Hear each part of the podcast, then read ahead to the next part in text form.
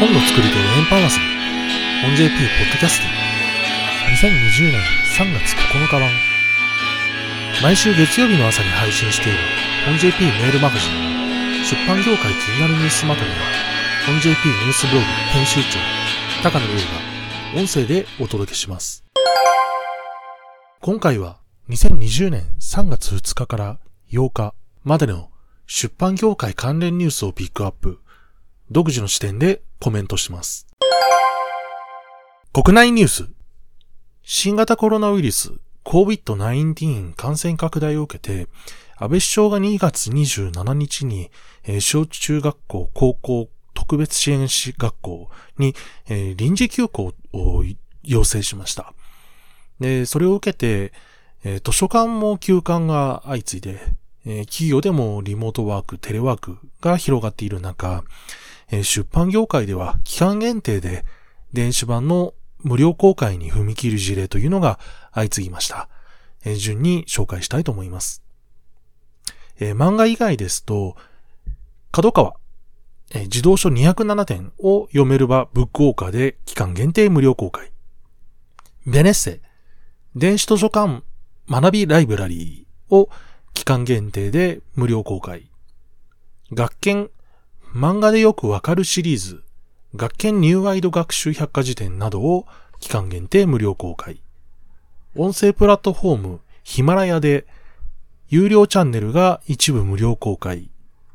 主婦の友社育児絵本ユニット編集部ツイッターとインスタグラムで頭のいい子を育てる366シリーズから毎日1コンテンツを配信。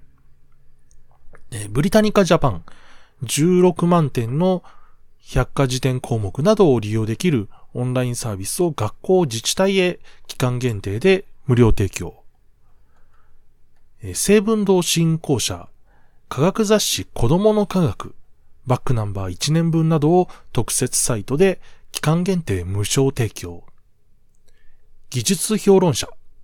えー、笹田光一氏が執筆連載中の Ruby の裏側バックナンバー PDF を期間限定で無料公開。ソニックガーデン、書籍リモートチームでうまくいくを期間限定で全部無料公開。などです。続いて漫画系です。小学館コロコロとコロコロ一番バックナンバーを期間限定で無料公開。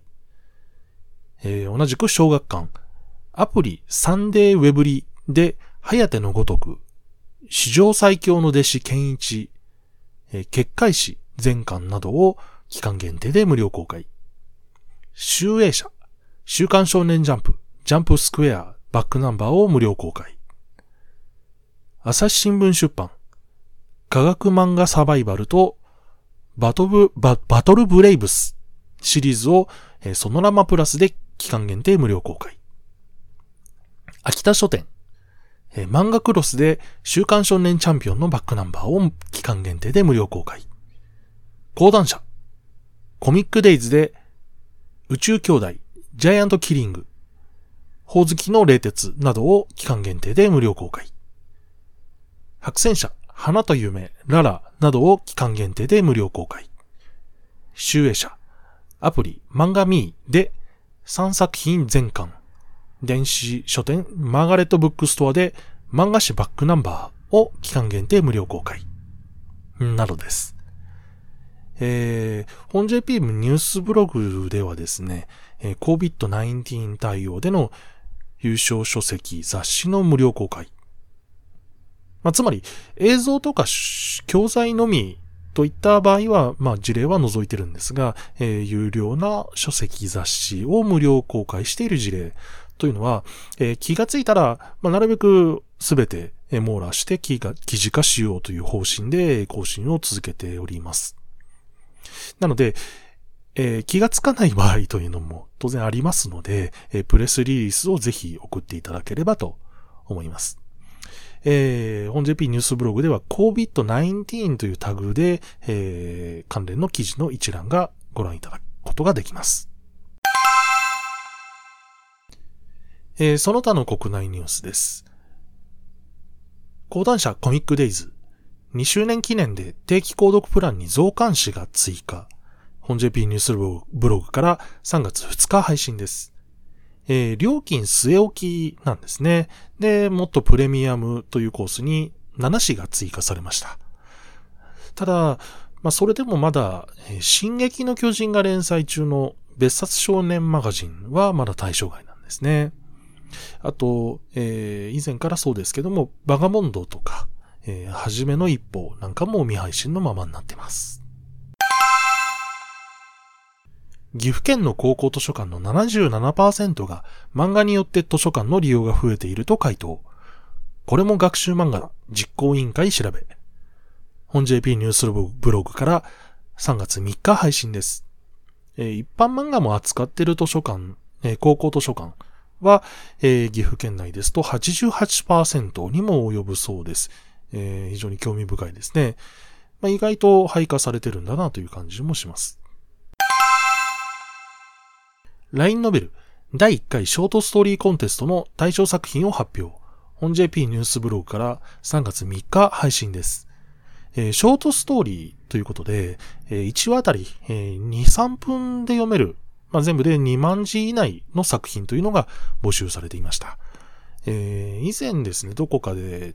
短編作品というのは本数が集まらないと単行本にできない。ので、まあ最近だと商業誌でちょっと発表しづらしづらくなっているんだ、なんていう話を、えー、作家の方から聞いたことがあったんですね。まあそれをふと思い出しまして、えー、まあショートストーリーのコンテストというのを、えー、記事化させていただきました。新型コロナの影響で小学生向けドリルが売上急増30倍以上に。今週の週刊総合ランキング。2020年3月3日調べ。えー、本の引き出しから、えー、3月3日配信です。えー、リアル書店の伝統で、えー、安倍首相の2月27日の休校要請の翌日から、まあ、急に売れているそうです。まあ、こういうの、皆さんの動きが非常に素早いですね。えー、感心します。LINE 日テレアニプレ第1回令和小説大賞受賞作品を発表。対象は UFO ニウム星になりたかった君と。本 JP ニュースブログから3月4日配信です。えー、対象は賞金300万円。で、書籍化とえー、映像化も確約されているという、まあ大変大掛かりな賞レースが決着しました。おめでとうございます。えー、応募総数累計で4440作品。これ、電撃大賞に比類する多さですね。まあ第1回ということで、えー、今年もやるのでしょうかね。漫画黒桜デジタル新装版発売。売り上げの一部を出資者に ETH で還元。イーサリウム ERC721 を用いる漫画家応援基盤キャンドルが商用化。仮想通貨ウォッチから3月5日配信です。えー、作品のオーナー権というのを、えー、代替できない、代替不可のトークンとして電子化して、えー、疑似的な所有というのを実現しているプロジェクトになります。えー、経産省の補助金事業にも採択されている、えー、事業ですね。えー、ジェパーアワードの2019年で、えー、チャレンジマインド賞を受賞した遊び物ディゼルと同じような方向性の、えー、プロジェクトになるかと思います。要注目です。講談社がこれから紙回復に期待する理由、電子版プロモーションで得た価格施策ノウハウを紙にも本 JP ニュースブログから3月6日配信です。出版ジャーナリストの成合博之さんに、講談社の決算発表についてのコラムというのを寄稿いただきました。えー、紙と電子が逆転した今、まあ、あえて紙に着目した考察というのをしていただきました。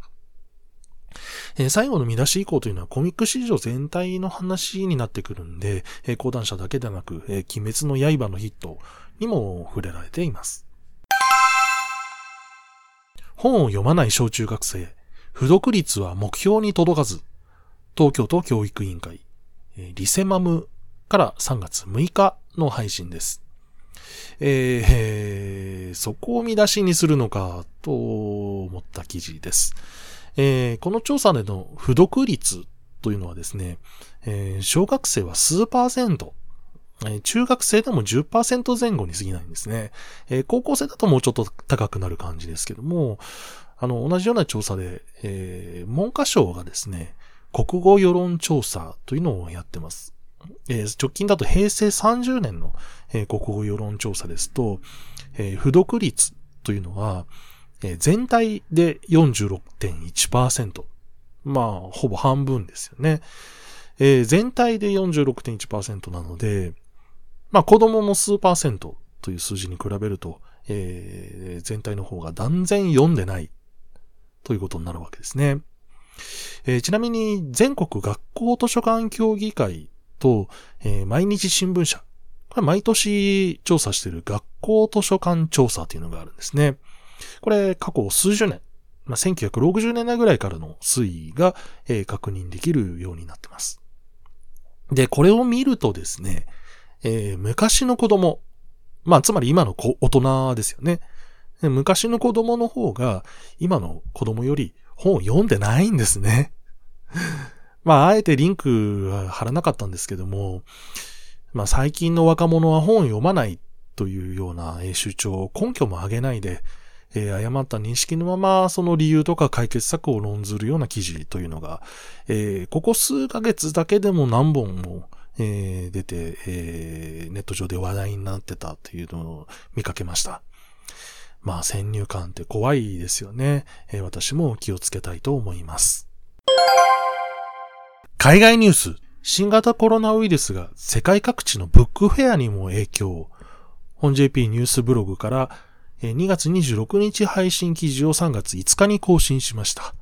え。2月26日の段階だと、ロンドンブックフェアはえ予定通り開催という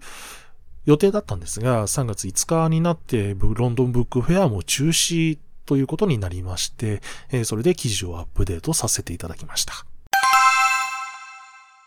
アメリカ大手出版社サイモンシェスターが売却へ、本 JP ニュースブログから3月5日配信です。えー、ビッグファイブの一角ですね、サイモンシェスター、えー、売りに出されました。えー、グッドイーリーダーというメディアのマイケル・コーズロフスキーさんがですね、えー、アマゾンが買うかも、なんて観測記事を書いててですね、えー、まさかね、という感じがしますが、どうなるでしょうか。以上で今週の本 JP ポッドキャスティングを終わります。本 JP ニュースブログ編集長、高野洋がお届けしました。また来週